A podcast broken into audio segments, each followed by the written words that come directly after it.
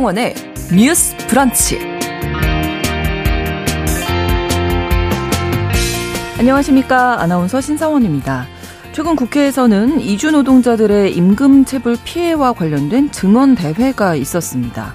고용노동부 자료에 따르면 지난 2017년부터 5년 7개월간 이주노동자의 체불임금 규모는 6천억 원이 넘었고요. 2019년 이후에는 한 해 평균 1천억 원이 넘는 임금이 지급, 지급되지 않았습니다. 이 이주 노동자의 열악한 주거 환경이라든지 노동 현장에 대해서는 많이 알려져 있죠. 여기에 임금까지 제대로 받지 못한다면 안 될 일일 텐데요. 이번 증언대회에서는 먼 타국에 돈 벌러 왔다가 도리어 돈을 떼인 사연들도 쏟아졌다고 합니다. 오늘 첫 번째 뉴스픽에서 이주 노동자들의 임금 체불 실태 그리고 이를 보호할 제도는 없는 건지 자세히 들여다보겠습니다. 각 지역의 주민센터에 가보면요. 북스타트라고 해서 태어난 아이들의 개월수에 맞게 그림책을 선정해서 선물로 주는 제도가 있습니다. 또 이동식 도서관인 책 체험버스라는 것도 운영하고 있는데요.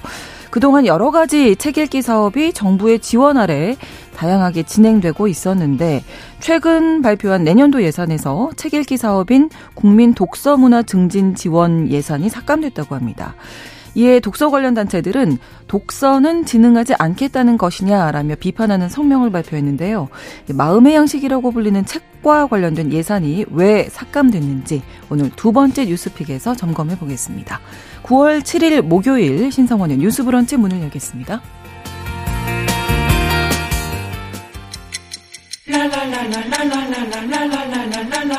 듣고 공감하고 진단합니다. 우리 사회를 바라보는 새로운 시선.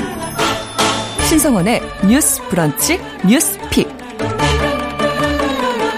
뉴스 브런치 청취자 여러분과 함께 소통하며 만들어 갑니다. 실시간으로 유튜브로 보실 수 있고요. 여러분의 의견 기다립니다. 짧은 문자 50원, 긴 문자 100원이 드는 샵 9730, 우물정 9730번으로 보내실 수 있고 또 라디오와 콩 앱으로도 많은 의견 기다리고 있겠습니다.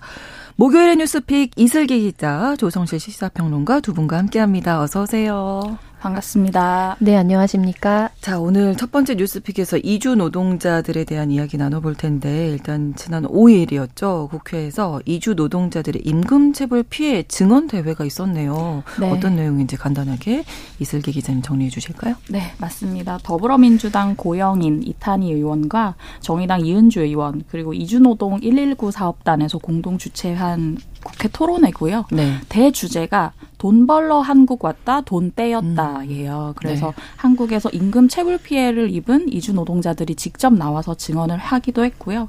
그 2023년 그러니까 올해 8월로 네. 고용 허가제 제정 20년을 맞고 있어요. 네. 고용 허가제라고 하면 이제 내국인 근로자를 구하지 못한 중소기업이 정부로부터 고용 허가서를 받아서 외국인 인력을 고용할 수 있도록 2004년에 도입된 제도인데요. 네. 이 제도의 제정 20년을 맞아서도 음. 열렸다고 보시면 될 것 같습니다. 네. 자, 임금 체불이 어느 정도나 돼서 이 토론회까지 열린 건가요? 네. 아까 앵커가 잠깐 소개를 네네. 해 주셨는데 이게 점차 늘고 있는데 연간 1,200억 원대로 어. 보시면 될 것 같아요. 네. 2018년에 972억 원 수준이었는데 2021년에는 1,183억 원, 이제 1,200억 원대로 늘었거든요. 네. 이 전체 임금 체불 사건 피해자 가운데 이주 노동자 비율이 12%인데요. 이걸 이제 좀 비교해 볼 부분이 보니 국내 노동시장에서 이주 노동자 비율 자체는 4%거든요. 네. 근데 임금 체불 피해자 비율은 12%니까 아, 예. 이주 노동자가 이제 한국의 내국인 노동자보다 더 큰 피해를 입고 있다고 음. 보시면 되고요.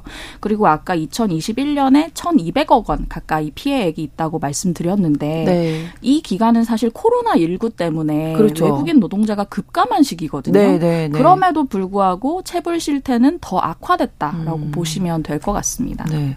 당사자들의 사연, 뭐 사례를 좀 직접 들으면 더 이해가 잘 가실 것 같아서 실제 사연 몇 분 좀 소개해 주실까요? 네. 당일에 이제 발언을 하셨던 두 분 사례를 네. 제가 가져와 봤는데요. 네. 증언대에 참석하셨던 한 분은 이렇게 말씀하셨습니다.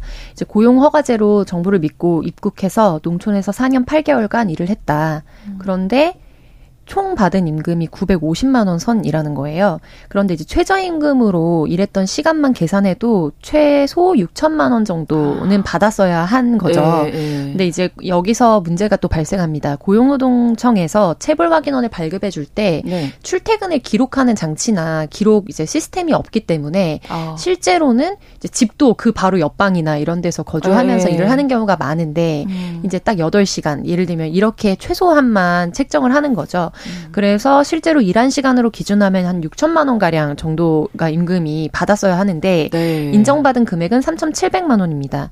그런데 문제가 또 남아 있습니다.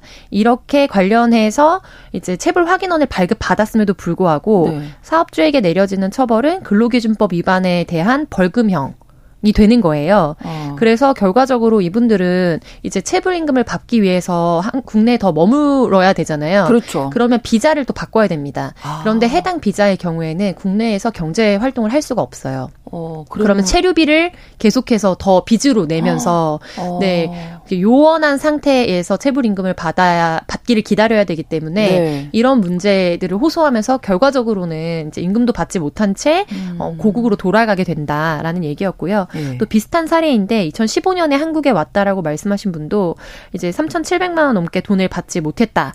뭐 이런 유사한 사례들이 비용과 이제 어디서 일을 했느냐의 차이만 있지. 그러네요. 네 비슷한 어. 호소들이 계속해서 계속해서 이어진 증언 대회라고 보시면 되겠습니다. 사업주들이 왜 임금을 주지 않는 거죠? 이렇게 어, 이와 관련해서 네. 이제 보통은 경제적 이유와 비경제적 이유 두 가지로 나누는데요. 음, 네. 이제 국가인권위원회에서 참석하신 이제 토론자 분 같은 경우에도 네. 국내 여러 요소들을 분석해 봤을 때 안타깝게도 비경제적 요소가 조금 더 상대적으로 크게 작용하고 있는 것으로 분석된다는 발언을 음. 한 것으로 알려져 있어요.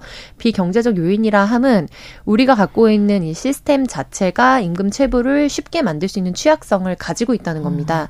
그래서 앞 사례를 보시면서 직관적으로 느끼셨겠지만 결과적으로 근로 감독을 사실 할 수 있는 사업장도 너무나 비율로 봤을 때 소수고요. 네네. 네. 그리고 두 번째로 이제 보통의 이제 기업이나 혹은 이제 사, 사업체 같은 형태에는 또 일정 부분 법적 개선이 이루어지기는 음. 했습니다만 농업 현장에서 일하는 경우에는 국가가 해줄 수 있는 이제 대지급 제도라는 것이 있어요. 후수를 좀 더 하겠지만, 네네. 네. 근데 그런 것들에 또 예외 조항들이 있습니다. 음. 그리고 마지막으로 여기에 대해서 최종적으로 위반을 했다라는 이제 판단이 내려진다 하더라도 네. 이제 벌금형 정도에 그치기 때문에 경제적인 상황들을 고려해 봤을 때 정말로 줄 수 있는 임금이 없어서 못 주게 되는 사업자들도 있지만 또 일정 부분은 그냥 벌금을 음. 맞고 만다라고 아, 네. 악용하게 되는 사례들도 나올 수밖에 없는 구조다. 음. 그래서 이런 부분에 대해서 고용노동부 관계자가 이제 현장 감독이나 이런 부분들의 양을 늘리고 있다라는 네. 방향으로 발언 을 한 것으로 알려져 있습니다. 일단은 임금을 받으면 우리가 일을 하는 이고 생활을 하기 위해서는 생계를 그렇죠. 이어가야 네. 되는 건데 그럼 생활을 어떻게 하시죠? 이렇게 돈을 몇 년 동안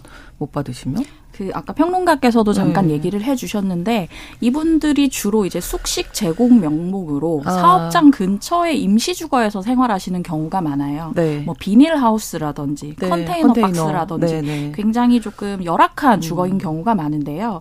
이걸 핑계로 또 사업주는 이제 이 숙식 제공의 그 공제액을 따로 정해서 아. 통상 임금에서 공제하는 경우가 굉장히 아. 많거든요. 임금인데 여기는 숙식 제공부는 따로 빼고 따로 해서 이거는 이제 뭐 매달 한 30만 원 원에서 40만 원 정도 빼고 하는데 네. 그렇게 제공해주는 주거나 숙식 자체도 좋지가 않아서 굉장히 열악한 사정이 많이 드러났다고 보시면 됩니다. 네. 그래서 뭐 언론에서 많이 소개됐던 사례 중에 하나가 이제 지난 3월에 경기도 포천의 한 돼지 농장에서 불법 체류 상태였던 태국인 분이 이제 시신이 유기된 채 발견된 사건이 있었는데요. 네. 이분 같은 경우는 2013년에 관광 비자로 입국을 했다가 네. 불법 체류자 신분이 됐고 그분이 사는 곳을 가봤더니 갔던 이제 기자나 이제 시민단체 분들이 네. 들어가자마자 코를 막으셨다고 해요. 돈사 바로 옆에 있는 샌드위치 패널로 만들어진 구조물이었는데 이제 동물 분뇨 냄새와 예, 악취가 그렇죠. 너무 심각하고 네. 잡동사니와 쓰레기로 가득했다고 하고요.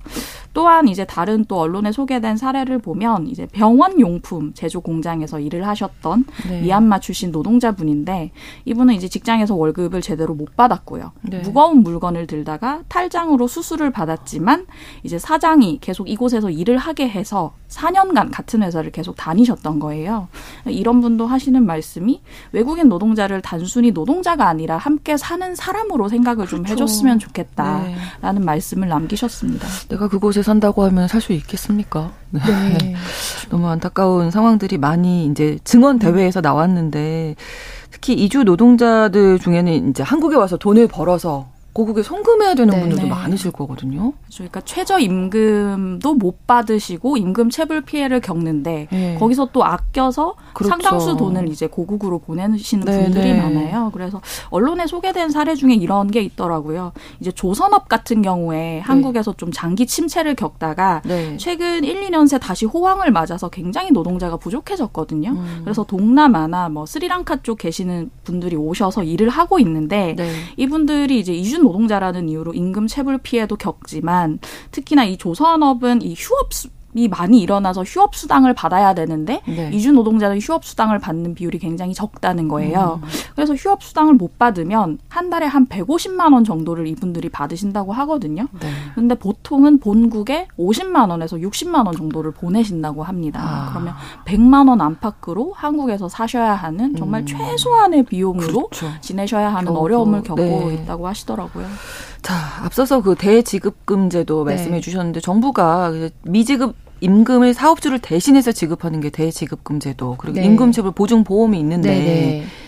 이게 혜택을 못 받는 분들이 많으신 거죠. 네, 아무래도 이제 정부가 대지급금을 지급해 준다는 거는 네. 정부가 먼저 인정된 금액에 대해서 지급을 하고 그 사업체로부터 정부가 이제 뭐 이른바 구상권 청구 같은 네, 개념으로 네 이루어지는 거거든요. 네. 그리고 보증보험에 가입돼 있을 때는 이제 어, 가입한 대상자에 대해서 보험에서 보험 금액에서 좀 지급을 해주는 형태입니다. 네. 근데 2004년도에 이 보증 금액 같은 경우에 최대 200만 원 정도 산정이 돼 있었는데 네. 이게 2021년이니까 거의 17년 만에 개정이 돼서 최대 이제 400만 원으로 어. 증액이 됐어요. 네. 그러면 400만 원이라고 생각하시면은 최저임금 기준으로 봤을 때 한 달 반에서 두 달 정도밖에 안 되는 음. 금액입니다. 그렇죠. 그래서 실효성이 이제 크지 어. 않다라는 한계가 있고요. 대지급금제 같은 경우에는 이제 그 근로복지공단을 통해서 산재 의무 가입이 되어 있는 대상자를 향해서 좀 진행이 되는 건데 음. 이제 농어업 중에 종사하시는 분들이 되게 많아요. 아무래도 국내 인력이 그렇죠. 수급이 안 되는 곳에 몰리다 보니까 그런데 법인이 아니거나 또 상시 근로 인력이 음. 5인 미만이면 또 제외가 됩니다. 아. 근데 이제 상식적으로 생각해 보시면 우리 국내 노동자들이 잘 원활히 이제 인력 수급이 안 되는 음. 직역에 이제 아무래도 이주 노동자분들이 많이 계시다 보니까 네. 이 사각지대에 또 많이 몰려 있게 되는 거예요. 그렇죠. 그래서 그런 분들이 아무래도 이제 어려움을 많이 겪을 수밖에 없는 구조다라고 음. 보시면 될 것 같습니다. 그리고 체불이 됐어도 사실 뭐 신고를 한다든지 네네. 뭐 항의를 해본다든지 네. 이것도 좀 어렵잖아요 현실적으로. 네. 이게 반복적으로 말씀드린 거에서 다 알고 계실 텐데 네. 고용 허가제잖아요. 거잖아요. 네. 그러다 보니까 정부의 사실 허가를 받고 들어오는 것이고 사업장 이동의 제한도 있습니다. 음. 아. 그래서 이제 자기가 만약에 여기서 문제가 생겨서 네, 네, 네. 보이콧을 하고 다른 곳으로 자유롭게 이동할 수 있다면 좀 다르겠지만 그런 상황이 아니라는 점과 두 번째로 언어적 장벽이 좀 큰 부분들이 있고요. 아. 그리고 아무래도 사회적으로 고립되어 있기 때문에 그렇죠. 이거에 대해서 자기에게 이제 이주 노동자 그리고 특별히 아무래도 이제 음. 불법 정말 이렇게 법적으로 허가받고 일하지 않는 분들도 많이 계시 계시는데 그런 네. 경우에도 최소한으로 사실 인권적으로 보장되는 국내 권리들이 있거든요. 네. 근데 거기에 대해서 정보 접근성이 낮은 분들이 많으시기 때문에 그렇겠죠. 네 음. 아무래도 연대 단체들이 많은 활동들을 하고 있지만 네, 네. 수적으로나 양적으로 많이 부족할 수밖에 없다고 보시면 될 것 같습니다. 네. 앞서서 그 증언 대회 증언하신 분들이 정부를 믿고 입국했다가 저는 이 부분이 딱 걸렸는데 사실 이게 정부가 알선을 해서 이제 사업장이 결정이 네. 된다면서요. 왜 이게 관리 감독이 안 되는 건지 정부가 이제 네. 관리를 했어야 했다 이런 생각이 들거든요. 네, 그 1차적으로는 관리 감독할 인력의 부족을 좀 말씀드릴 수 있을 음. 것 같은데요. 네. 정부 같은 경우는 이제 올해와 내년에 고용 허가제 커터를 지난해 두 배 수준인 12만 명까지 늘리겠다는 계획을 발표했어요. 네. 이제 노동 시장 활력을 제고하기 위해서는 외국인 인력이 필요하다. 음. 저희가 뭐 가사 노동자 같은 네. 경우도 얘기를 했는데 그렇죠. 비슷한 선상이라고 보시면 됩니다. 그런데 문제는 이런 계획을 발표했으면 관리 감독 인프라에 대한 계획도 같이 발표를 해야 되는데 음. 그런 부분은 없던 상황이에요. 그래서 이제 노동 쪽 단체들에서 얘기를 계속해서 하는 것이 노동자와 사업장은 기하급수적으로 늘고 있지만 음. 고용센터의 외국인 고용 허가팀이나 법무부의 출입국 사무소 인원은 그대로다라는 얘기를 계속 하고 있고요. 네. 그래서 아까도 이제 말씀하셨지만 그 근로 시간 같은 부분을 지금 노동자가 다 입증을 해야 되거든요. 아. 그래서 이주 노동자분들이 굉장히 수첩 같은데 깨알같이 깜지처럼 네. 언제 출근했고 언제 퇴근했고를 다 쓰셨어도 네. 나중에 이제 근로감독관 앞에 가서 증빙이 안 되는 경우가 굉장히 많다고 해요. 그래서 이제 노동단체나 이제 시민단체에서 얘기를 하는 거는 이런 그 근로시간 기록 의무제를 도입을 해야 된다. 그리고 이런 것들을 이제 그 증빙하는 책임을 노동자가 아니라 사업주에게 지워야 한다라는 얘기를 이제 제도적 보완점으로 많이 얘기를 하고 있습니다. 네. 저희 0458번으로 청취자분이 뭐 이런 고용주도 엄벌에 처해야 합니다. 음. 나라 망신입니다. 이렇게 어 보내주신 분이 계신가 하면 2010번으로는 어 이런 얘기를 해주셨어요. 이 분들이 급여가 뭐 300, 400 정도 된다. 월급을 받아서 월세를 제대로 내고 살면 된다. 이게 본인들이 선택한 거다. 이런 분들도 있다. 이런 얘기를 해주시거든요. 근데 비율이 많지는 않겠죠. 뭐 아무래도 모든 사례를 다 뭐 평면적으로 볼 네네. 수는 네. 없을 것 같습니다만 이제 이런 사례들은 앞서 말씀드린 대지급금제가 좀 적용이 음. 되는 뭐 아, 사안에 해당한다든지. 네, 네. 혹은 뭐 실수령액이 아무래도 너무 긴 시간을 좀 장기간 근로하다 보면은 많아질 수는 있겠죠. 그런데 그렇죠. 고립된 음. 지역에 있다 보면 주변에 주거 시설이나 이런 거에 접근성이 낮아질 수밖에 없는 네, 농어촌 예. 도시 같은 경우에는 좀 그런 부분들이 있고요. 그리고 이거를 사례로 보기보다는 사실 사회학적으로는 전체 추세를 중심으로 그렇죠. 우리가 제도적 설계를 하는 것이 음. 마땅하기 때문에 네. 이제 그런 부분에서 개선이 좀 필요하다고 음. 요청을 계속 하고 있는 것이고 이날 고용노동부에서 이제 외국 인력 수급 및 체류 대책 TF 팀장님이 나오셔서 발언을 하셨는데 제가 따옴표 그대로 한번 읽어볼게요. 전국 외국인 고용 사업장을 5, 6만 개소로 추정하고 있다. 음. 그런데 사업장 현장 지도 감독은 3천 개소에서 5천 개 정도로 늘리고 있다. 그럼 직감적으로 이해가 되시죠? 거의 뭐 20, 어, 뭐 5% 정도에서 이제 10%에 가깝게 음, 늘리는데 음. 2천 개를 늘리는 거는 고용노동부 차원에서는 아무래도 굉장히 또 거의 두 배 가까이 늘리는 거니까요. 네. 그런데 전체 모수로 봤을 때는 네. 되게 너무 적은 안, 수밖에 그렇죠. 안 되는 예. 거죠. 그래서 저는 지금 말씀하신 아무래도 들어오게 되는 인력이 많아지면 거기에 있는 인프라나 이제 인적 구성을 늘려야 되는데 그 음. 속도를 따라가고 있지 못하다라는 지적을 해주셨는데 공감을 하고 그게 우리가 이 외국인 이주 노동자를 어떤 관점에서 보고 접근하고 있느냐를 철학적으로 보여준다는 생각이 들어요. 음. 그래서 한 15년 정도 전에 이제 개그 콘서트에서 했던 프로그램 보면은 사장님 나빠요. 뭐 이런 네, 것들 네, 우리가 네. 네. 근데 국민적인 유머 코드로 음. 활용이 됐잖아요. 그렇죠. 네, 그 당시만 하더라도 그게 재밌는 요소였던 음. 거죠. 네, 그런데 아직까지도 현장에서는 사실 좀 그런 부분들이 많이 바뀌고 있지 않다는 거. 근데 음. 국민적 의식은 굉장히 좀 달라지긴 했거든요. 거기에 그렇죠. 비하자면. 그렇죠. 그거는 좀 어떻게 보면 긍정적이라고 볼 수 있겠는데 저는 이게 단순히 이제 뭐 노동을 어떻게 바라보는가 이거를 좀 이데올로기적으로 접근하는 경우도 많이 있고 그렇게 치부하는 경우도 많이 있다고 음. 봅니다. 이거는 사람인데 인권적인 차원에서 그렇게 하면 안 되지라고 일축할 수만은 없는 문제라고 저는 보는데 네. 왜냐하면 이게 결과적으로는 사회학적 위험을 늘리고 경제적 비용도 높일 거라고 보거든요. 네. 그러니까 지금은 처음에 모자랐던 거는 위험 현장 공장이라든지 아니면 건설 현장이었습니다. 그리고 네. 농업 현장이요. 그리고 지금 이제 가사 정말 근로자를 그렇죠. 새로 이번에 100명을 시범 도입을 하잖아요.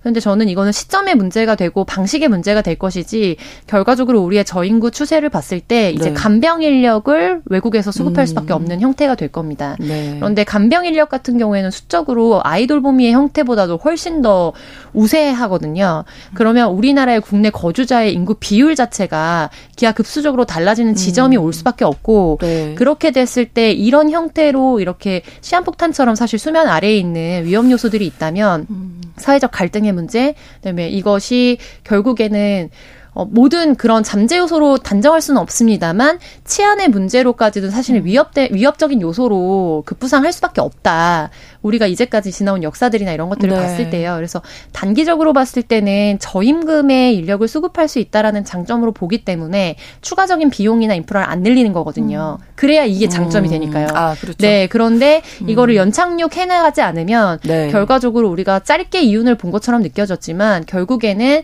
이제 치안이 가장 좋은 나라로 알려졌던 대한민국에 음. 여러 가지 뭐 민족적 갈등이라든지 계급 간의 갈등으로 보일 수밖에 없는 요소들이 음.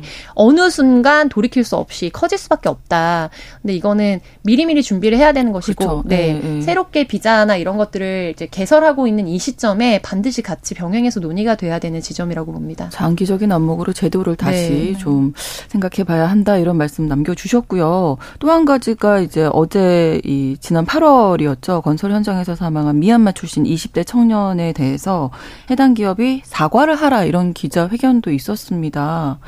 아직 고인이 장례도 못 치르고 네. 있네요. 지금 시간이 꽤 지났는데. 미얀마 이주 노동자 산재 사망 사건으로 알려져 있는데요. 네. 이제 원청과 하청의 형태가 있는데 이분은 하청 업체에 이제 고용이 돼서 이제 고속도로 건설 현장의 신호수라고 불리죠. 신호수의 네. 역할을 하셨던 분이고 그런데 다만 이제 안타깝게 덤프트럭에 머리가 깔리는 사고를 아. 당하면서 이제 사망을 하셨고 그래서 이와 관련해서 최근 치러졌던 기자회견은 이제 합천 고속도로 이주노동자 중대재해 책임지지 않는 계룡건설 규탄 기자회견이었습니다. 그래서 계룡건설 본사가 있는 곳 앞에 가서 기자회견을 하셨는데 네. PA 타엔시거든요. 고인의 성함이요. 그래서 네. 현재 이제 장례를 미루고 있는 상황이에요. 그래서 가장 우선적으로는 원청과 하청에 사과를 요구한다.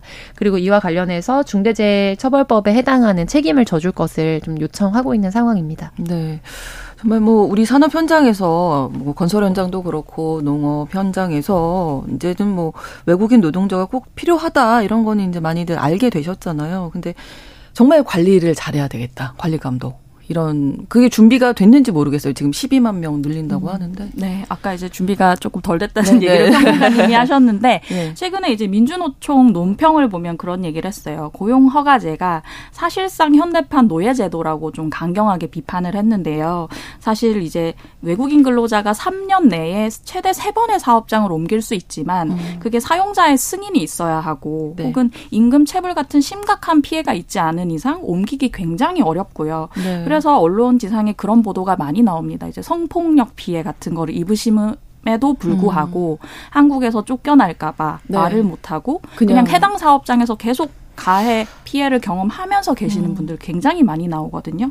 그리고 최근에 또 정부에서 발표한 안으로는 이 3년 내 최대 3번 사업장뿐만 아니라 권역 내에서만 지역 내에서만 옮겨 다닐 수 있도록 아. 해서 더욱 이제 이동권이 제한됐다라는 취지의 발언이 나오고 있고 음. 그래서 이제 이주 노동자 분들이랑 이제 조계종에서 같이 오체 투지를 네, 하기도 네. 했어요. 네. 그래서 이분들에 대한 어떤 그 이분들의 발을 묶는 방편이 음. 어떻게 보면 점점 더 좀 가속화되고 있다라고 볼 수 있고요. 네. 그리고 지금 중대재해처벌법 관련해서도 이주 노동자 분들의 사망 사건을 저희가 굉장히 자주 듣습니다. 그렇죠. 위험의 외주화 얘기를 음. 하는데 이제 뭐 하청, 재하청뿐만 아니라 재하청 업장에서도 이주 노동 자들이 굉장히 어려운 일을 하고 있고 음. 사실은 이분들이 숙련도가 좀 덜할 수도 있고 혹은 의사소통에 문제가 있어서 이 위험을 잘 직시하지 못하고 뛰어들어서 이런 일들이 생기고 있는데 이 정말 사회적으로 어렵고 힘든 일이 계속 이주 노동자분들에게 가고 있다. 음. 그리고 이제 아까 댓글 주신 분께도 제가 좀 말씀드리고 싶은 것이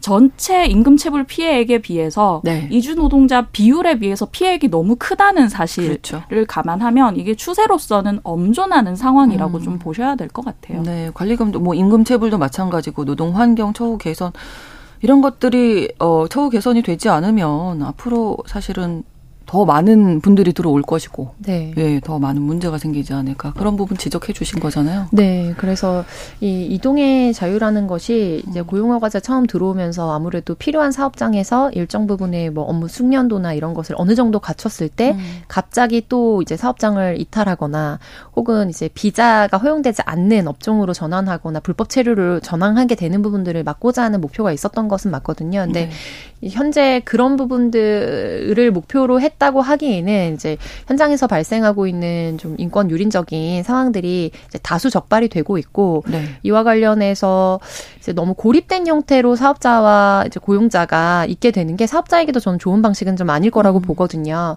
그리고 오히려 이런 사건들이 계속 음. 누적되면서 네. 편견도 많이 생기는 것 같습니다. 사업자에 대해서도요. 그렇습니다. 자, 뉴스 브런치 1부 여기서 마치고 2부에서 계속 이어가겠습니다. 11시 30분부터 일부 지역에서 해당 지역 방송 보내드립니다.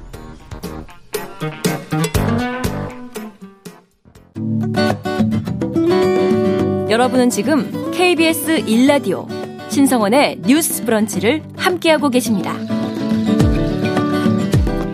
노동자들의 체불임금이 연간 1,100억 원, 1,200억 원 정도 된다 이런 이야기 나눴는데 김성우님께서 우리 국민들이 예전에도 그렇고 뭐 지금도 외국에 가서 노동 많이 하고 있지 않습니까? 역지사지 인간으로서 최소한의 인권은 지켜야 하지 않을까 이 부분 지적을 해주셨는데요. 어, 더 나누고 싶은 말씀 있으신지요? 네. 근데 저는 그 방금 이제 댓글로 남겨주신 분의 말씀에 굉장히 공감이 가는데요. 네. 이번 토론회에서 참가했던 이제 최정규 변호사가 그런 얘기를 했어요. 옛날에 우리나라 사람들도 이제 강제징용의 역사가 있고 네. 그 강제징용의 역사가 지금까지도 피해를 끼치고 있는 면이 있는데 이건 어떻게 보면 우리가 필요해서 부른 분들인데 음. 그분들을 계속 이제 위험의 바깥으로 내모는 이 상황에 대해서는 우리가 이 노동 인권과 이주 네. 노동자 인권을 어떻게 보는지가 이, 이 부분에서 적나라하게 다 드러나는, 드러나는 것 같거든요. 음. 그런 점에서 한번 정책적으로 재고를 해봤으면 좋겠습니다. 네. 네. 저는 말씀해주신 이전에 지금 직전에 해주셨던 분이 생각을 이제 써주셔서 이제 논의가 좀 더 다양한 측면에서 이루어졌던 것 같은데 오히려 이런 논의들이 계속 이루어지면서 현장에서 억울하게 최선을 다했지만 또 음. 역으로 피해를 입으셨거나 입으셨다고 생각하시는 사업자분들도 계실 거거든요. 아, 네, 네. 네. 근데 음. 이제 이게 오히려 이런 어떤 우리가 너무 좀 깜짝 놀랄 만한 사고들이 계속 접하다 보면은 오히려 농어촌에서 최선을 다해서 일하면서 좀 가족처럼 대해주려고 음. 하셨던 분들에 대해서도 명확하게 사회적 편견이나 네, 프레임이 네. 생길 수밖에 없는 겁니다. 네, 그래서 네. 이런 부분에 대한 논의는 중장기적으로 좀 이루어져야 된다라는 부분을 아까 마지막에 좀 말씀을 드리고 싶었던 거고 네. 그리고 마지막으로 그 저변에 우리가 돈 주고 안 되는 게 어딨어라고 생각하는 관점이 음. 다 있기 때문인 것 같거든요. 그러니까 네. 이, 어, 가사 도우미 관련된 가사 노동자 관련된 논의가 국회에서 있었을 때 굉장히 비판을 많이 강하게 받았던 부분이 뭐냐면 서로 이해관계가 맞아서 오는 것이다. 네네. 네. 그 나라에서 일하는 것보다 훨씬 더 급여를 음. 많이 받기 때문에 그들도 믿질 게 없다라는 관점에서 국회의원이 발언을 해서 굉장히 맹비난을 받았습니다. 근데 이제 돈으로 살 수 없는 어떤 것이 있다는 것이 국내 그렇죠. 노동자와 국외 노동자 모두에게도 그렇죠. 이제 적용이 돼야 되는 부분이고 음. 그런데 우리 사회가 아직까지도 그 부분에 대해서 일정 부분 좀 좀 합의가 필요한 부분들이 여전히 남아있기 때문에 이런 사회적인 문제들이 좀 수건 사업처럼 계속 남아있는 것이 아닌가라는 안타까움이 듭니다. 네, 뭐 이주 노동자, 국내 노동자 네. 분들도 마찬가지고 인권을 우리가 예, 잘또 생각, 노동권, 인권 이런 문제 생각해봐야겠습니다. 다음 주제로 넘어갈 텐데요. 최근에 도서 관련 단체들이 정부의 책 읽기 관련된 내년도 예산이 크게 삭감됐다 이래서 성명을 발표했습니다. 이게 어느 정도나 그동안에 이제 사업이 있었는지 이 부분도 먼저 좀 짚어볼까요? 네, 네. 네. 아까 이제 설명을 좀 해주셨는데 네. 이제 역대 정부들에서 보면 국민 독서 문화 증진이라는 이름 하에 여러 네. 가지 사업을 지원했습니다. 이제 문체부의 올해 예산으로 보면 이 항목에 59억 8,500만 원 정도가 잡혀 있는데요. 네. 이제 영 유아들에게 책을 지원하는 북스타트라는 음. 사업도 있고요. 이제 이동식 도서관 버스 네. 안에 이제 책이 비치된 책 체험 버스가 있고 그리고 저도 이거 신청했다가 하다가 떨어져 본 적이 있는데 독서 동아리 활동이라고 해서 오. 독서 모임을 지원하는 활동도 있어요. 그래서 네. 일정 규모 이제 인원이 모여서 이러이러한 모임을 한다라고 이제 지원을 하면 뭐 책 구입비라든지 공간 대여비 같은 걸 지원해 주는 거고요. 그리고 이제 연중 캠페인으로 책의 해 같은 행사도 네네, 매년 하고 있기 그렇죠. 때문에 네. 이런 현장들에서 관련 예산이 쓰이고 있었다고 보시면 됩니다. 얼마나 삭감된 건가요? 그럼 내년에? 책 읽기 관련 예산. 네, 전체 예산의 10분의 10분의 1 가량이 삭감된 것으로 그러니까 10분의 1 음. 가량만 남기고 90% 가까이가 삭감되었다라고 네. 이제 비판 성명이 나오고 있고요. 이게 도서 관련 예산으로 잡히는 것이 있고 도서 활동이나 도서 구매와 관련된 비용이지만 명목이 좀 다르게 잡힌 것이 있기 때문에 네. 이게 어떤 기준으로 잡느냐에 따라서 약간의 차이는 좀 있을 것으로 보입니다. 근데 좀 구체적으로 말씀을 드리면 문체부 입장에서는 우리가 내년도 예산안 지금 국무회의에 서 이제 승인했던 건 관련해 가지고 건전 재정이라는 거를 가장 슬로건으로 좀 내세웠거든요. 그래서 제도적으로 꼭 지속해야 할 사업들만 남긴 것이다. 음. 그래서 이것이 이제 다른 사업들과 유사 중복됐던 문제들을 좀 점검한 결과다라고 좀 입장 발표를 했고 네. 구체적으로 봤을 때는 지역 서점 활성화 지원 사업이 한 8억 원 정도인데 이것과 지역 출판 사업 육성 이게 한 2억 정도 되고요. 파주 네. 출판 단지 활성화 지원 이게 14억 정도 되는데 이런 부분이 전면 폐지되거나 일부 폐지된 것으로 좀 알려져 음. 있고 음. 이거 이외에도 앞서 이 기자님께서 얘기해 주신 북스타트 사업이라고 아이를 키워보신 분이라면 좀 익숙하게 들으셨을 사업인데 이런 부분들에 대해서도 좀 조정이 많이 있었고요. 대신 좀 기존보다 증액된 안도 있기는 합니다. 그래서 디지털 도서 물류 지원, 그다음에 소외계층 전자책 접근성 제고, 중소출판사 성장 도약 지원 이제 이런 부분은 새롭게 신설된 이제 어, 항목이다 이렇게 이야기를 좀 하고 있는 상황이에요. 네. 그래서 이 부분은 지금 하반기 국회 예결위에서 논의를 하고 나서 최종적으로 어떻게 결정이 되느냐에 따라서 내년에 적용이 되기 때문에 네. 하반기에 계속해서 좀 공방이 일고 좀 논의가 지속돼야 될 수밖에 없는 사안으로 보입니다. 그래서 언뜻 이 뉴스를 딱 봤을 때 그 얘기 진짜 많이 하잖아요. 우리나라 우리나라 사람들이 독서량이 네. 한 달에 한 권도 안 읽는다. 책, 책, 책, 책을 네. 읽으시다가 그래서 흥행을 했던 거 아닙니까? 네. 그런 것도 하고 아이를 키우다 보니까 음. 책 육아가 정말 중요하다는 음. 얘기를 맞아요. 너무 많이 들은 터라 어? 이 부분에 대한 예산이 이렇게 줄어들면 안 될 것 같다는 음. 게 약간 직감적으로 네. 느껴지는데 이거 어떻게 보세요? 독서 예산. 네, 이게 독서율도 떨어지고 있고 네, 네. 거기에 걸맞춰서 이제 문해력이 나쁘다라는 얘기를 맞아요. 굉장히 많이 하잖아요. 그게 네. 아이 교육하시는 분들이 굉장히 네. 이제 딜레마인 부분인데 지금 이제 현 정부에서 이 책이랑 출판 관련 사업들이 좀 연이어 줄어들고 있는 음. 모양새라서 출판계에서 굉장히 촉각을 곤두세우고 있거든요. 네. 또한 가지 말씀드리면 이제 문학 나눔 사업이라고 해서 네. 문학 도서들 가운데 이제 양서를 선정해서 지원하는 그런 사업이 음. 있고 네. 문학과 별개로 이제 비문학 도서에 대해서 세종 도서 사업이라고 해서 출판진흥원이 맡아서 매년 교양서적 550종, 학술 부문 400종을 선정하는 이런 두 가지 사업 사업이 음. 있었어요. 근데 지금 이제 출판계 얘기로는 문학 나눔 사업 같은 경우는 올해 말에 폐지된다는 것이 이제 정설처럼 전해지고 있고 네. 이것이 폐지되면서 세종 도서와 합쳐지긴 하지만 예산이 20억 가량 줄어든다는 얘기가 있거든요. 음. 근데 사실은 이제 개별적으로 책을 사보는 인구가 굉장히 줄어들다 보니까 네. 이 세종 도서나 문학 나눔에 선정되는 것이 출판계에서 너무 너무 중요했어요. 음. 그런데 지금 연이어서 지금 책 관련 예산도 삭감에 들어가고 음. 이것도 삭감에 들어가고 그런데 국 민들의 문해력은 계속해서 나빠지는 이 상황이 좀 전체적으로 걱정스러운 감이 있습니다. 네, 유성원 님도 아들도 저도 책 읽는 거 좋아해서 도서관에서 음. 책 정말 많이 대여해서 보는데 이 정부가 도서 쪽 이쪽 관련 예산을 줄이게 되면 지방자치단체 도서관은 재정적으로 어려워져서 운영을 할 수가 없게 되고 그러면 이제 그게 책 보는 일반 시민들, 국민들에게 또 피해가 가는 거일 수도 있다. 이런 부분 지적해 주셨는데 또 한 가지가 공공도서관에서 최근에 금서 논쟁이 있었 있다면서요? 네, 맞습니다. 그래서 무슨 얘기예요? 지금 이제 성교육과 관련된 여러 아. 가지 성평등 도서로 분류되어 있는 도서 중에 몇 권을 네. 도서관에서 금서로 지정해 달라. 그러니까 빼달라는 거죠. 아. 그래서 이런 부분이 너무 노골적으로 어린이들이 너무 이른 시기에 성을 접하게 하고 또 왜곡된 아. 성을 접하게 한다라는 어, 시민단체의 또 운동이 있어서 이에 대한 또 대응책으로 네. 이것이 왜 왜 아이들의 성 개념을 혼란하게 만드는지 잘 모르겠다. 음. 오히려 성평등 도서를 지키자. 이렇게 해서 성평등 도서 읽기 캠페인을 하는 이렇게 양방향의 좀 무브먼트라고 아, 해야 될까요? 운동이 좀 이루어지고 있는 상황입니다. 네. 그래서 이거에 근본적으로 들어가게 되면 이제 성교육 관련 도서나 성평등, 성폭력에 대해서 어떻게 대응할 것인지 등을 주로 다루는 도서들을 이제 꼽은 건데요. 네. 이와 관련해서 그 포괄적 성교육이라는 개념이 있습니다. 네. 유네스코에서 아동 성교육 관련된 가이드라인을 몇몇마다 한 번씩 이제 개정을 해서 내놓거든요. 근데 포괄적 성교육이라는 거는 이제 성평등이라는 기조, 그리고 성폭력에 대해서 어떻게 대응할 것인가, 네. 그리고 자신의 성을 어떻게 인식할 것인가, 성 관계를 어떻게 맺을 것인가. 음. 여기에는 이제 문제가 되는 부분이 이제 피임이라든지 에이즈에 대한 인식 제고나 음. 대응이라든지 네. 그리고 젠더라고 하죠. 타고 타고난 성과 그다음에 사회적으로 길러지는 성의 차이나 이런 것들을 음. 인식하도록 하는 내용들이 포함되어 있고 음. 이것이 국제적인 기준으로 좀 통용이 되고 있거든요. 네.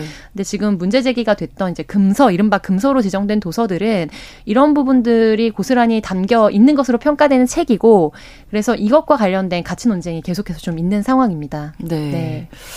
책 관련해서 이렇게 논쟁이 붙으시다 이런 생각이 또 드는데 이석기 기자님, 네. 네. 저는 그 금서 논쟁 관련해서는 네. 아까 이제 말씀하셨는데 그 2020년에 여성가족부에서 이제 나다움 어린이 책이라고 네, 해서 이제 성평등 교육 어린이 책 음. 이제 선정 사업을 했다가 비슷한 반발에 부딪혀서 철회한 적이 있는데요. 네. 근데 그때 선정된 책들이 지금 금서들로 음. 지금 다들 아, 돌고 있어요. 저희 집에 있는 책들 네. 여러 권이 있는데. 근데 그 책들을 보면요. 네. 조기 성애아를 부추긴다라는 네. 비판을 아. 많이 받았는데 그 책들은 사실은 어린이도 성적 주체일 수 있음을 명시하고 있고요. 네. 어떻게 보면 뭐 신체 부위나 이런 걸 표현하는 데 있어서 좀 음. 어떤 거르는 것이 없기 때문에 좀 음. 노골적이다 이렇게 즉각적으로 드실 수는 있어요. 네. 그럼에도 불구하고 유네스코 가이드에 따르면 오히려 이러한 책들이 음. 안전하고 안정적인 성생활로 이끄는 역할을 하지 음. 뭐 어떤 순결을 강조한다거나 네, 그런 네. 책들의 효과가 없다라는 연구 결과도 나오긴 했거든요. 네. 그래서 그런 부분들을 그 어떤 부위나 명칭에 갑작스럽게 놀라실 수도 있지만 네, 네. 한번 좀 사려 깊게 저는 그 음. 그 이렇게 편집된 것만 보지 마시고 책 전체를 학부모님들도 한번 보셔 하셨으면 하는 바람을 말씀드려 봅니다. 네, 오히려 어른들이 사실은 네. 먼저 좀 교육을 받 저희가 그런 교육 네. 못 받았었잖아요. 네. 그건 그렇죠. 그래서 놀라신 것 같아요. 네, 네 맞아요. 네. 아, 다음 코너 때문에 짧게 해야 될 것 같은데 예능에 요즘 많이 나오시는 유튜버가 비뇨기과 의사인데 꽈치형이라고 아, 불리는 분이 나오셔서 성에 대한 이제 직설적인 발언들을 음. 많이 하시거든요.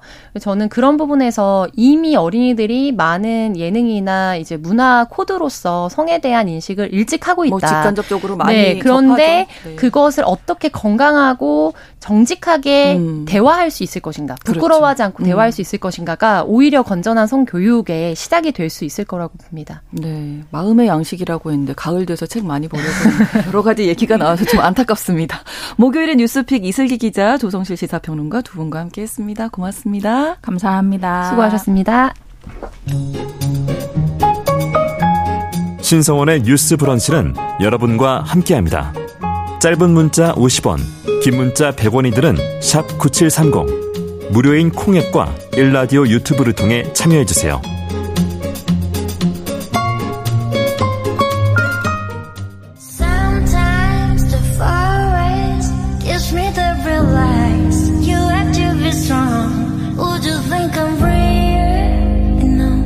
대중문화를 바라보는 색다른 시선. 뉴스 브런치 문화로운 세계 날카로운 시선으로 대중문화와 사회 현상을 바라보는 시간 문화로운 세계입니다. 문화평론가 손희정 씨와 오늘도 함께하겠습니다. 어서 오세요. 네, 안녕하세요. 자, 오늘은 또 어떤 이야기 준비하셨을까요? 네, 오늘은 극장에서 만나보실 수 있는 좀 네. 젊고 새로운 한국 영화 한 편 가지고 왔는데요. 네. 이모정 감독 연출, 오우리 방효린 배우 주연의 지옥만세입니다. 지옥만세. 네. 제목이 지옥. 좀 도발적이죠. 네, 지옥이 들어가네요. 무서운 영화인가요? 그렇지 않습니다. 네. 굉장히 네. 발랄하고 이런 네. 영화이기도 한데요. 네. 영화의 홍보 문구가 이렇습니다. 나의 복수가 너의 구원? 오. 도대체 이게 무슨 이야기인지. 그러니까 복수 이야기군요, 그러면. 네, 복수를 하려고 하는데 그 뜻대로 안 되는 안 돼요. 뭐 이런 아. 이야기라고 할 수 있겠습니다. 네. 영화는 수안보에서 고등학교를 다니는 쏙남과 황구라의 이야기로 시작됩니다. 네. 별명인데요. 아. 학폭 피해자인 두 사람은 모두가 가는 수양여행을 피해서 네. 수안 보니까요, 버려진 폐 목욕탕으로 도망을 칩니다. 음. 그러니까 뭐 수학여행 가봐야 어차피 괴롭힘 당할 텐데, 어. 둘이 이제 도망을 간 거죠. 그곳에서 두 사람은 함께 죽자라고 이제 마음을 아. 맞췄다가 서울로 전학 간 가해자 박채린이 네. 잘 먹고 잘 산다는 소식에 죽기 전에 복수부터 하기로 합니다. 이렇게 죽는 거 너무 억울하다. 아, 이렇게 된 거죠. 황구라가 쏙남에게 묻습니다. 음. 어떻게 복수할 건데? 음. 이렇게 물으니까 쏙남이 사람들은 다 걔가 좋은 애인 줄 알 거잖아. 그러니까 우리가 가서 아, 걔가 어떤 애인지 실체를 밝히자. 어, 실체를 밝히자 이러는 거죠. 어. 근데 황구라가 야 그게 복수가 되겠냐? 라고 음. 하다가 뭐 일단 가보자 이러면서 송남을 따라 나서게 됩니다. 네. 그렇게 두 사람의 이상한 여행이 시작됩니다. 근데 찾을 수 있을까요? 이게 그쵸 무슨 서울에서 김서방 찾기도 아니고 근데 네. 요즘은 또 SNS의 시대잖아요. 아. 그래서 영화 보면서 아죄 지은 사람은 SNS를 하지 말아야 된다 그런 생각을 했는데요. 네. 네. 체린이 SNS에 올린 사진들을 바탕으로 예, 아예 종로에 있다 특정을 하고 종로 거리를 이제 배회를 하는데요. 진짜 얼굴만 사진만 찍어야 돼요. 배경 안 나오게. 근데 또 어디 갔는지 자랑해야 되니까 아, 그게 그렇죠. SNS의 그렇죠. 핵심이어가지고요. 근데 이게 배회를 하는데 어. 정말 신이 돕기라도 한 건지 아주 오래된 건물로 들어가는 박채린을 보게 되는 거죠. 쏙남과 황구라가 그 건물로 체린을 따라 들어가고요. 네. 거기서 드디어 체린과 마주치게 됩니다. 네. 근데 두 사람은 체린과 눈이 마주친 것만으로도 이제 그 트라우마 때문에 아, 그렇죠. 너무 긴장하고 위축되고 이제 막 손을 떱니다. 근데 반면에 네. 두 사람을 본 체린은 너무 다정한 얼굴로 환대를 하면서 막 이렇게 나를 찾아와 줬다니 고마워 이러면서 옴, 다가와서는 꼭 그러더라고요. 네. 네. 이렇게 얘기하는 피해자가. 거죠. 네. 하나님이 내 기도에 응답을 해주 해주셨어. 이렇게 이야기를 합니다. 그래서 이제 막 너무 두 사람이 황당해 네, 하니까 무슨 응답을 해주신 어, 거죠? 갑자기 무릎을 꿇고 나를 때리고 벌을 달라 뭐 이렇게 이제 얘기를 아. 하는 거죠. 이게 무슨 응답을 해준 건가 하니 아. 체린이 이제 들어갔던 그 건물이 그가 숙식을 하고 있는 한 사이비 종교의 교회 건물이었고요. 아. 그 종교의 신자들은 낙원에 가기 위해서 점수를 이제 쌓는 점수제를 하고 있습니다. 그래서 서로 이제 경쟁을 하면서 점수를 쌓아서 1등을 하면 음. 낙원행 티켓을 이제 받게 되는 거죠. 근데 그 점수 중에서도 제일 점수가 높은 게, 그러니까 뭐, 그러니까 노역도 하고 돈도 네, 내고 네. 이렇게 하는데, 음. 제일 점수가 높은 것이 바로 용서 점수입니다. 아. 그래서 자신이 과거에 잘못을 저질렀던 사람에게 용서를 받으면 아. 그만큼 낙원의 티켓을 얻기가 쉬워지는 시스템인 에이. 거고요. 와. 그래서 이제 막 기도에 응답해 주셨어. 그러니까 그 그 교회에 같이 먹고 자고 하는 친구들이 있겠잖아요. 어린 네, 아이부터 네, 네, 10대까지 있는데 그 아이들이 모두 체린의 학폭 피해자가 찾아왔다는 소식에 너무 기뻐하면서 이제 축하하는 거죠. 그러니까 체린이 이제 용서를 받고 낙원에 가게 됐다라고 믿기 때문입니다. 와, 2차 가해 아니 음, 이러면 너무 황당한 일이 복수하러 갔는데 어, 복수가 소용이 없어진 거잖아요. 네. 더 좋은 일을 해주는. 그래서 두 사람이 어 이거 어떡하지라고 하다가 이게 폭로가 어차피 복수가 안 되는 상황이니까 에, 에, 에, 그럼 뭔가 다른 복수를 하자. 그 음. 복수의 기회를 찾기 위해서 저는 마음속으로 보면서 아 빨리 도망쳐라고 그러니까요. 외치지만 그 복수의 기회를 만들기 위해서 어. 또그 교회에 머물기로 합니다. 먹고 자고 할 수 있는 곳인데 사실 이 두 사람은 가 가출 상태이고 아. 또 교회 어른들은 너무 이제 나이스하게 잘 해주겠잖아요. 그렇죠. 어서 와, 막 하나님의 네. 품으로 와. 그러니까 사이비가 그런 거니까요. 네, 네. 그래서 이제 거기에서 머물기 시작하고 송남 같은 경우는 체린의 반복되는 사과에 아 체린이 정말 변했다라고 음. 믿기 시작하고요. 어. 급기야 이제 용서를 해주려고 하는데 반면에 황고라 같은 경우에는 이게 지금 체린이 낙원에 가기 위해서 음. 거짓말을 하고 있을 뿐 사실 하나도 안 달라져. 없어졌다 이런 생각을 하게 되죠. 음. 그래서 이런저런 일이 벌어지는 아. 와중에 두 사람은 이 사이비 교회가 아이들뿐만 아니라 네. 아이들의 부모까지 다 얽혀서 아. 착취를 하는 이상한 곳이라는 걸 이제 알게 됩니다. 네. 그래서 결국 송남과 황구라가 그 교회로부터 이제 벗어나려고 하는데요. 또 어른들이 가만히 둘 리가 없잖아요. 그렇죠. 너 너희들 나가서 무슨 얘기 하려고 그러냐. 아. 그러면서 이제 송남, 황구라 그리고 친구인 체린까지 다 엮어가지고 예. 교회에 한 비닐하우스 창고에 가둬 버립니다. 그래서 어. 이제 이 세 사람이 과연 탈출을 할 수 있을 것인가. 아. 송남과 황고라는 과연 체린을 용서할까? 네. 여기까지만 네. 얘기해 주실 거죠. 네. 그 체린의 진심은 무엇일까? 영화에서 아, 확인해 보실 수 그러네요. 있습니다. 근데 딱 여기까지만 이제 들으면 용서 이런 거 나오면 우리가 겹쳐지는 영화 있잖아요. 네, 밀양에서 아 바로 그 장면. 누가 누굴 용서하고 신이 왜 용서를 나 내가 용서 못 했는데. 음, 그러니까 그 영화에서 이제 전도연 배우가 주연아 맡은 네, 네. 신혜라는 캐릭터가 네. 납치범에게 아들을 잃죠. 너무 밀양에 가서 이제 고통스러워 하다가 음. 종교에 기이하면서 네. 아 이제 가해자를 용서하고 나도 해방되리라, 나도 구원받으리라라고 그렇죠. 생각을 하고 수감 되어 있는 가해자를 찾아갔더니 아. 이 사람도 이제 종교에 귀의해서 그러니까요. 막 셀프 용서를 하고 혼자 네. 너무 평화로운 거죠. 어.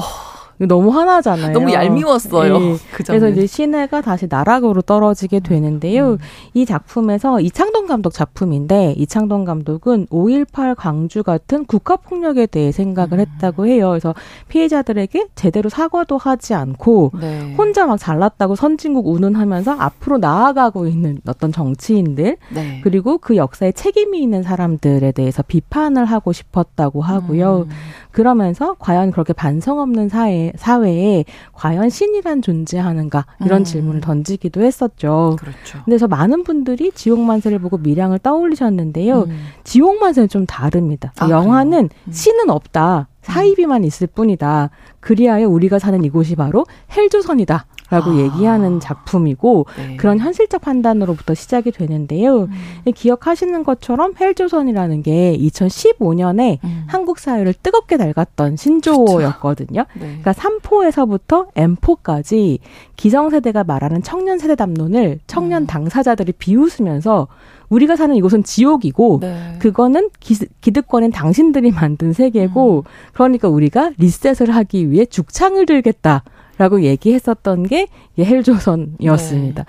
근데 그 헬조선을 얘기하면서 사실 그 지옥에서 벗어나기 위해서 청년 세대는 정말 나름대로의 노력을 했거든요. 그러니까 말하자면 음. 탈조선을 얘기하기도 네, 하고 네. 뭐 자기 개발을 위한 노력, 그래서 그렇죠. 갓생을 살자 네. 이런 걸 얘기하다가 그것도 안 되니까 소확행 네. 얘기하고요. 이제는 뭐 카카오톡에 거지방 이런 거 만들어서 돈을 어떻게 아낄 것인가 그런 얘기 막 하거든요. 그러니까. 근데 그래도 세상은 나아지지가 않고 사실 더 나쁠 뿐 나빠질 뿐인 거죠. 음. 그래서 이무정 감독이 그런 이야기를 해요. 이 지옥감 만세라고 하는 제목 자체가 음. 프랑스 혁명 당시에 민중들이 외친 구호에서 따왔다고 해요. 어. 그러니까 그런 의미에서 지옥 만세라고 하는 말, 그건 무슨 의미냐면 음. 일단 우리가 살고 있는 이 지옥을 직시하고 여기가 지옥이 아니다. 뭐 음. 뭐 너희들은 능력만 갖추면 다 극복할 수 있고 우리가 공정한 세계를 열어놨다라고 예. 말하는 다양한 신화들을 거부하자라고 음. 하는 이야기. 그래서 어떻게 보면 그 안에서 피해자인 소수자들끼리 손을 잡자라고 아, 하는 이제 이야기. 그런 어. 의미에서 지옥 만세. 어. 인 부분이 있는 것 같습니다. 지옥 만세지만 어떻게 보면 약간 좀 희망은 좀 있는 네, 보이는. 네. 그래서 네. 오히려 저도 아 그런 지옥이라면 네, 긍정하고 음. 다시 시작할 수 있지 않을까? 네. 그래서 사실은 이게 학폭이라고 하는 아주 구체적인 주제를 다루고 있잖아요. 네. 그래서 그런 삶의 고통을 겪고 아 죽고 싶다라고 생각했었던 청년들이 음. 영화를 보고 감독에게 다시 살 희망을 얻었다 그렇구나. 혹은 뭐 에너지를 좀 네. 얻었다라고 음. 얘기하는 관객들도 있었다고 해요. 어. 그래서 어느 정도의 또 이제 발랄함도 가지고 있는 희망적인 작품이기도 하겠습니다. 네. 자, 뭐 사 과, 용서 이런 뭐 생각하면서 우리 한국 사회를 떠올리게 됐는데 참그 네. 제대로 사과하는 사람이 없다. 그러니까요. 예. 그래서 사실은 그런 생각을 영화를 보면서 했는데 너무 사과를 아무도 안 하다 보니까 네. 사과하는 말 자체도 너무 중요해졌는데 그렇죠. 사실 사과는 말로만 시작되는 건 아니거든요. 음. 그러니까 예컨대 해군 청년이 뭐 이유도 없이 죽었다라고 하면 책임자가 사과를 하고 뭐 때문에 그랬는지 밝히고 음.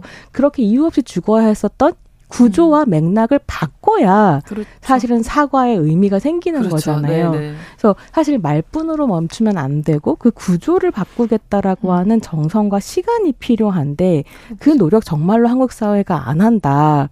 음. 근데 영화에서 보면 체린도 사실 그렇거든요. 아. 그냥 면피하고 넘어가려고 그렇죠. 하는 거지 구조와 맥락을 바꾸려고 하지 않기 때문에 네. 사실 그 사과가 황구라에게 음. 가닿지 않는 거고요. 네. 좀 재미있는 건 그러니까 체린의 사과가 아니라 네. 쏙남의 사과가 좀 의미를 갖게 되는데 네. 쏙남도 황구라에게 사과를 해야 될 일들이 사실 있어요. 있었거든요. 아. 근데 이게 좀 재미있는 게 그냥 미안해가 가 사과의 끝이 아니라 송남이 황구라랑 같이 시간을 보내고 음. 황구라의 편에 서고 음. 네가 원하는 걸 내가 실천하겠다 라고 음. 이야기할 때 사실은 미안하다라고 하는 말이 없더라도 그렇죠. 관계의 변화가 생기는 걸 또 영화가 포착하고 있어서 네. 이런 장면들을 확인해 보시는 것도 좋을 음. 것 같습니다. 많은 생각이 들 것 같네요. 네. 네.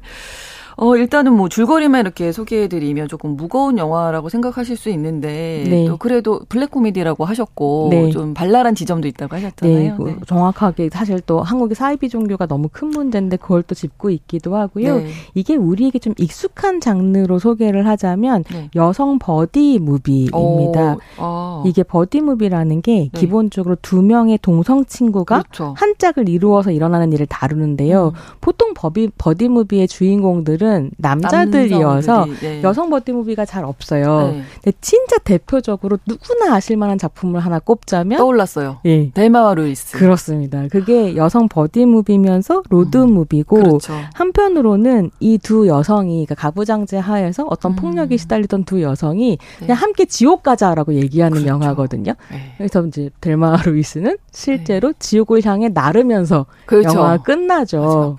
음. 네. 이 사회가 허락하지 않은 여성의 모험과 도전을 했었던 사람이고 음. 그렇기 때문에 1990년대에 나왔던 이 영화는 그냥 죽음으로 마무리해버려요. 음. 근데 죽었다를 보여주기보다는 그렇죠. 죽을 것 같아에서 끝나거든요. 그 네. 역사적으로 유명한 freeze frame인데 그 얼린 장면이라고 아, 예. 이렇게 두 차가 계곡으로 데스밸리로 예. 죽음의 계곡으로 붕 뜨고 딱 거기서 끝나잖아요. 네. 근데 되게 재밌는 건 그 네. 그 델마 루이스를 연기했었던 배우들이 네. 나중에 그런 이야기를 해요. 21세기가 돼서 네. 거기서 우린 떨어져 죽지 않았고 어. 버티고 살아서 여기까지 왔다. 오. 그래서 지나 데이비스가 네. 그런 얘기 하거든요. 오. 그러니까 지나 데이비스가 여성 영화인들을 위한 연구소를 만들어서 그 연구소를 이제 열면서 아. 우리가 살아 돌아와서 이걸 네. 하는 거다. 아, 지금 연구소 열었다. 음, 이런 아. 얘기들을 하거든요. 있어요. 의미 있네요. 그래서 네. 어떻게 보면 이 지옥만세에서 얘기하는 지옥과 음. 델마 루이스가 뛰어 올랐던 그 지옥이 네. 서로 만나고 있기도 하다.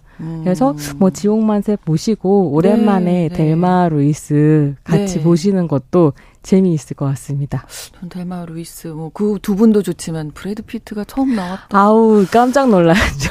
갑자기 그 장면이 또. 근데 저는 사실은 그 옛날에 델마 루이스를 볼 때는 네. 그 배우가 브래드 피트가 이렇게 또 그렇죠. 어, 헐리우드를 그... 대표하는 배우가 될 거라고 생각 못해서요. 하고 싶은 말이 많지만 네 마무리하는 걸로 하고 어쨌든 이 지옥 만세라는 영화를 보면 여러 영화들이 겹쳐지네요. 네. 네. 그게 또 요즘 나오는 영화들을 보시는 재미일 것 같습니다. 그렇습니다. 오늘 문화로운 세계 블랙 코미디라고 소개를 해주셨어요. 지용만세 이모정 감독의 작품 만나봤습니다. 문화평론가 손희정 씨와 함께했습니다. 고맙습니다. 네, 감사합니다. 신성원의 뉴스브런치 9월 7일 목요일 순서 마치겠습니다. 저는 내일 오전 11시 5분에 다시 오겠습니다. 고맙습니다.